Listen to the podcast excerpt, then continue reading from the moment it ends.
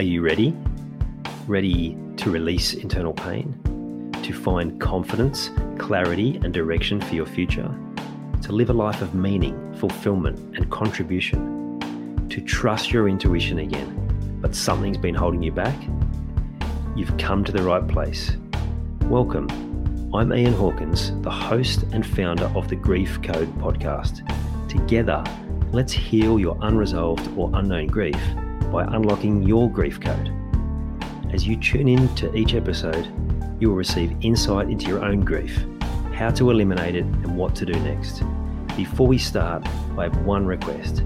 If any new insights or awareness land with you during this episode, please send me an email at info at ianhawkinscoaching.com and let me know what you found. I know the power of this work and I love to hear the impact these conversations have.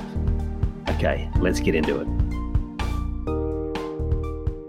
I mentioned on yesterday's podcast, previous episode, uh, about songs that inspired me, and the second song that inspired me was talking about people's uh, options when it comes to the drama, the the chaos that we're presented with every day, and how to navigate that.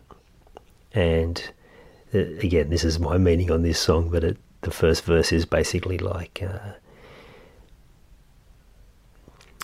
I won't believe in this, this, and this because I'm too committed to my faith in the the chaos, the the hate, the the drama, all of the stuff going on in the world, and that was me. Man, I was so addicted to the drama. I was spending so much of my time like engaged in all of the like the craziness of the world, the, the news. I, I watched crime shows constantly because I just wanted like to feel at least something, and that dread and and and uh, anxiety and all those things of like these these really awful things that go on in the world, and they do right. What I didn't realize at the time was being so addicted to that was just keeping me stuck, was keeping me feeling rubbish. And, and it was a level of a comfort zone, comfortable in my own misery, because at least I was feeling something. And so when I started my growth journey, it was realizing that I need to switch this off. And and some of my uh, online mentors, and when I say online mentors, I listened to them, uh, never met them, but I listened to them religiously. They said, You've turn off the news." If you want to feel better and you want to be better, then filling your mind with all of that drama, all of that sadness, because it's just one, what they present is just one part of what's going on in the world. They very rarely share any good news. So if you want to feel better, turn that off. And that was a challenge because at the time I was working at TV, in TV, where there's a TV on every desk and every corner. But I did. I made a commitment to do that. And also an opportunity to, to not have that same, those messages that used to fill me with fear when I was younger that were on the news, not having that going into my children's head as well.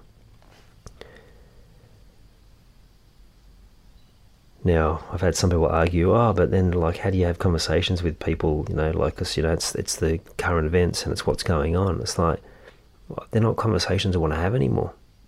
And so some people have drifted out of my life as a result of that. And that's okay. I, it's just, they're not conversations I want to have. Everyone's got to have their own path, but I don't want to continue to engage in, in these low feeling spaces. And so that's what I did.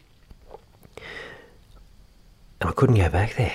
Like, it's funny, different uh, times I, I have to tune into commercial television and, and you see this the constant barrage and bombardment of news updates and um, and highly uh, programmed advertisements that are just programming as they go. And when and once you know, once you see how they do the programming, you, you can't not see it. It's it's really awful actually. So where are you spending your energy? Where are you tuning into?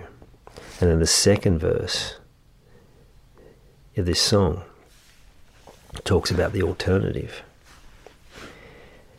and how it's what's inside that matters most. It's what's in within inside us. I love this line. We choose what we see and we see what we choose to believe. So true. So what are you choosing to see? What are you filling your mind with? What are you filling your energy with? And what is that leading you to believe? Because when we can quieten the noise, switch off from the chaos, the drama, or the fear based alarms that they have going off in our head, and we can tune in to what's really going on for us, changes everything. and another one of those big releases that I feel for all of you as you're listening to this you can choose. You don't have to keep filling your mind with this stuff. I've probably referenced this many times already, I'm sure I have.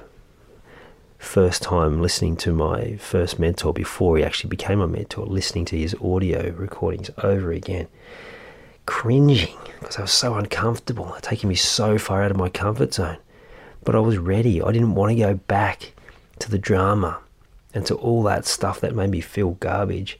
Now, this may be uncomfortable, but it always lifted me up eventually.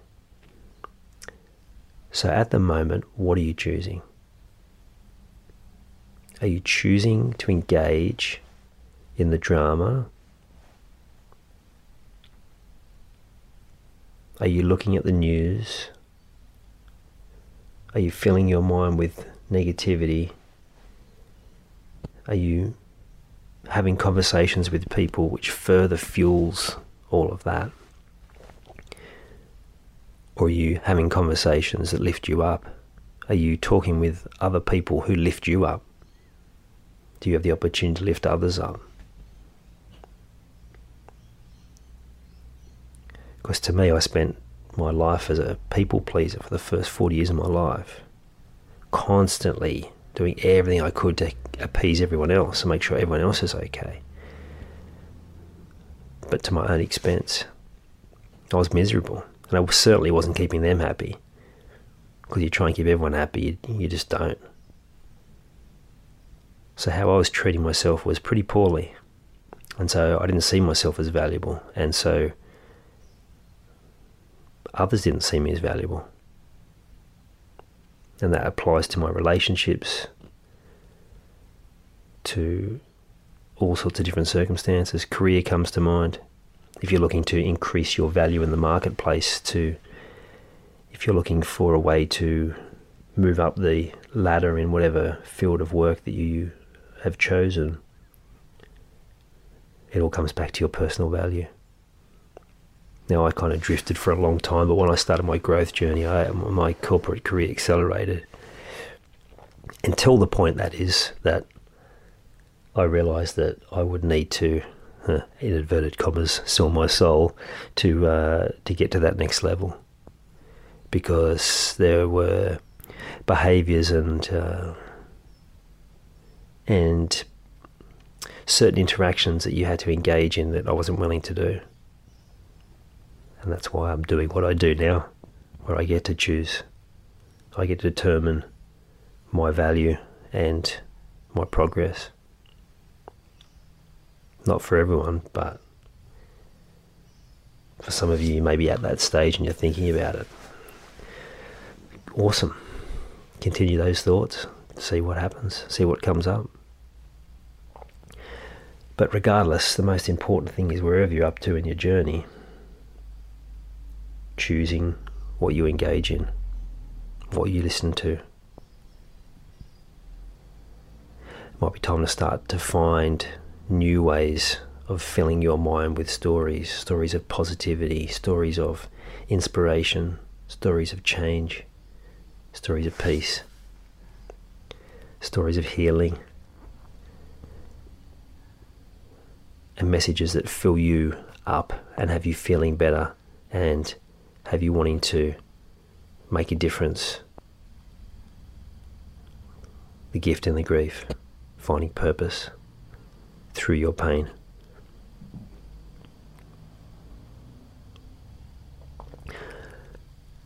I'll leave it there. Hope you have a wonderful day, and I'll speak to you very soon. I hope you enjoyed this episode of the Grief Code podcast. Thank you so much for listening. Please share it with a friend or family member that you know would benefit from hearing it too. If you are truly ready to heal your unresolved or unknown grief, let's chat. Email me at info at ianhawkinscoaching.com. You can also stay connected with me by joining the Grief Code community at ianhawkinscoaching.com forward slash the grief code. And remember, so that I can help even more people to heal, please subscribe and leave a review on your favourite podcast platform.